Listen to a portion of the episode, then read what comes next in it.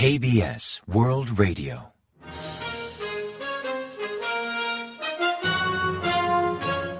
Informativo de KBS World Radio. Bienvenidos un día más al informativo de KBS World Radio. Les habla Javier Castañeda y tras el saludo les avanzamos los principales titulares del día 27 de diciembre. El presidente Jun indulta a Lee bak El sector político muestra reacciones encontradas ante el indulto presidencial. Las fuerzas aéreas refuerzan la alerta operativa. Drones norcoreanos pudieron tomar fotos de presidencia.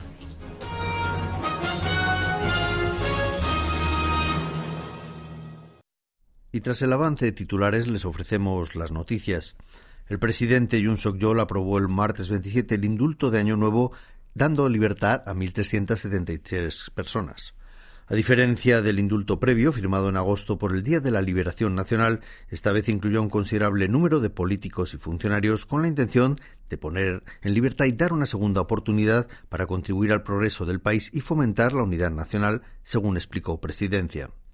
Entre los indultados figura el expresidente Myung-bak, sentenciado a 17 años de cárcel por soborno y corrupción, aunque por motivos de salud ahora no estaba en prisión. Su indulto exonera los 15 años que le quedaban de condena y la multa de 8.200 millones de wones pendiente. También saldrá en libertad Kim Kyung-soo, exgobernador de Gyeongsang del Sur, condenado a dos años de prisión por manipulación de opinión pública en Internet, pese a su rechazo a recibir el indulto. En su caso, limita que pueda recuperar su cargo y tampoco podrá presentarse a unas elecciones hasta mayo de 2028. Y tras el indulto presidencial con motivo de Año Nuevo, el oficialismo afirmó que refleja la voluntad del mandatario de superar los antagonismos y promover la unidad del país. En contraste, la oposición ha criticado un indulto que pondrá en libertad a quienes promovieron la corrupción del país. Yang Kung-hui, portavoz del oficialista Poder del Pueblo, explicó el martes 27 que el presidente Yoon Suk-yeol concedió el indulto a políticos de todas las facciones y tan diversa lista confirma su determinación de fomentar la cohesión nacional. En clara divergencia, el principal opositor de Minju aludió al indulto como una decisión que promueve el antagonismo y resaltó la intención de Yun de esquivar las críticas por liberar a políticos corruptos, perdonando a algunos políticos de la oposición. Tras la incursión de unos drones norcoreanos el lunes 26, las Fuerzas Armadas de Corea del Sur han elevado el grado de alerta operativa, además de reforzar la vigilancia. Según informó el Estado Mayor Conjunto el martes 27, tras la ofensiva, las fuerzas surcoreanas comenzaron a revisar los niveles de preparación de las unidades a cargo de frenar incursiones en el espacio aéreo de aviones no tripulados a fin de hallar posibles fallos y adoptar medidas.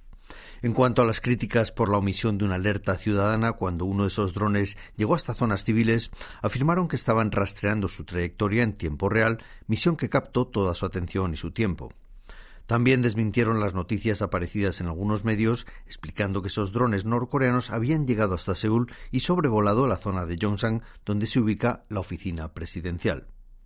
Por otra parte, no lograron explicar claramente por qué no pudieron rastrear la trayectoria completa de los drones y solo alegaron la dificultad de rastrear vehículos aéreos no tripulados menores de tres metros.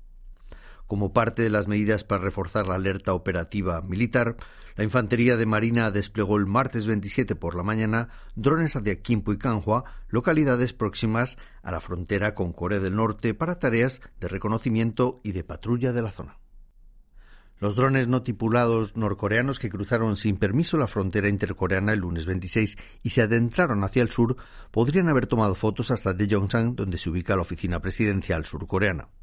Esto ha generado fuertes críticas contra las Fuerzas Armadas por no mantener la defensa aérea sobre Seúl en un óptimo nivel, mientras se ignora si activaron el protocolo establecido. Según informó el ejército el martes 27, cinco aviones no tripulados de Corea del Norte se adentraron en cielo surcoreano y el que detectaron primero avanzó directamente hacia Seúl para luego volver al norte tras sobrevolar el sur durante unas tres horas. El dron entró en el espacio aéreo de Corea del Sur por la zona neutral sobre el río Han, entre Kimpo y Paju, se dirigió luego hacia el sudeste y sobrevoló el cielo capitalino, saliendo de Seúl hacia el norte.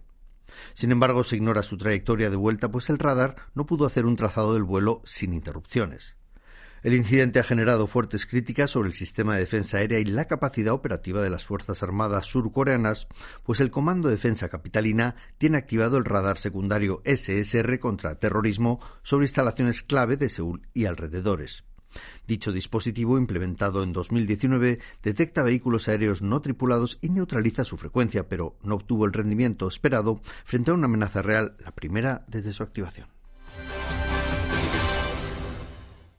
El plan de indemnización presentado por el gobierno con donaciones de empresas surcoreanas ha indignado a las víctimas de explotación laboral durante el colonialismo. En una rueda de prensa ofrecida el lunes 21, expresaron su rechazo a la propuesta del Ejecutivo, sugiriendo que la Fundación para las Víctimas de Movilización Forzosa de Japón, Imperial, el Ministerio del Interior, reciba donaciones de firmas surcoreanas para cubrir las indemnizaciones. En cierto modo, la negativa resulta comprensible, pues no refleja la principal demanda de las víctimas, que era una disculpa de las empresas japonesas que incurrieron en movilización forzosa de trabajadores y en explotación laboral durante la Segunda Guerra Mundial, así como su aportación al plan de indemnizaciones. Pero pese al rechazo de las víctimas, dicha fundación ya ha comenzado los procedimientos para reformar sus estatutos de cara a concretar dicha medida en base a la ley. Las víctimas critican que una propuesta de indemnización que excluya a las firmas niponas responsables como Mitsubishi y Nippon Steel resulta un fiasco diplomático y también una derrota política de Corea frente a Japón. Asimismo, censuran el argumento de Seúl destacando que recibir donaciones de empresas surcoreanas fomentará la participación voluntaria de empresas niponas, algo que tildan como actitud de mendigo. En las últimas dos semanas, Corea del Sur ha registrado una caída récord de temperatura con un promedio de 4,2 grados bajo cero, el más bajo desde 1973, año en que el país comenzó oficialmente a medir y a realizar predicciones climáticas. En tanto, la cota máxima diaria de nieve reportada el día 23 fue en Gwangju, con 32,9 centímetros, la segunda mayor de la historia. La Administración de Meteorología explica que la reciente ola de frío y las fuertes nevadas se deben al deshielo ártico, pues si bien las corrientes heladas del Polo Norte suelen quedar estancadas por los fuertes vientos del hemisferio norte, al agilizarse el deshielo, los vientos fluyeron hacia el sur y hacia Asia del Este.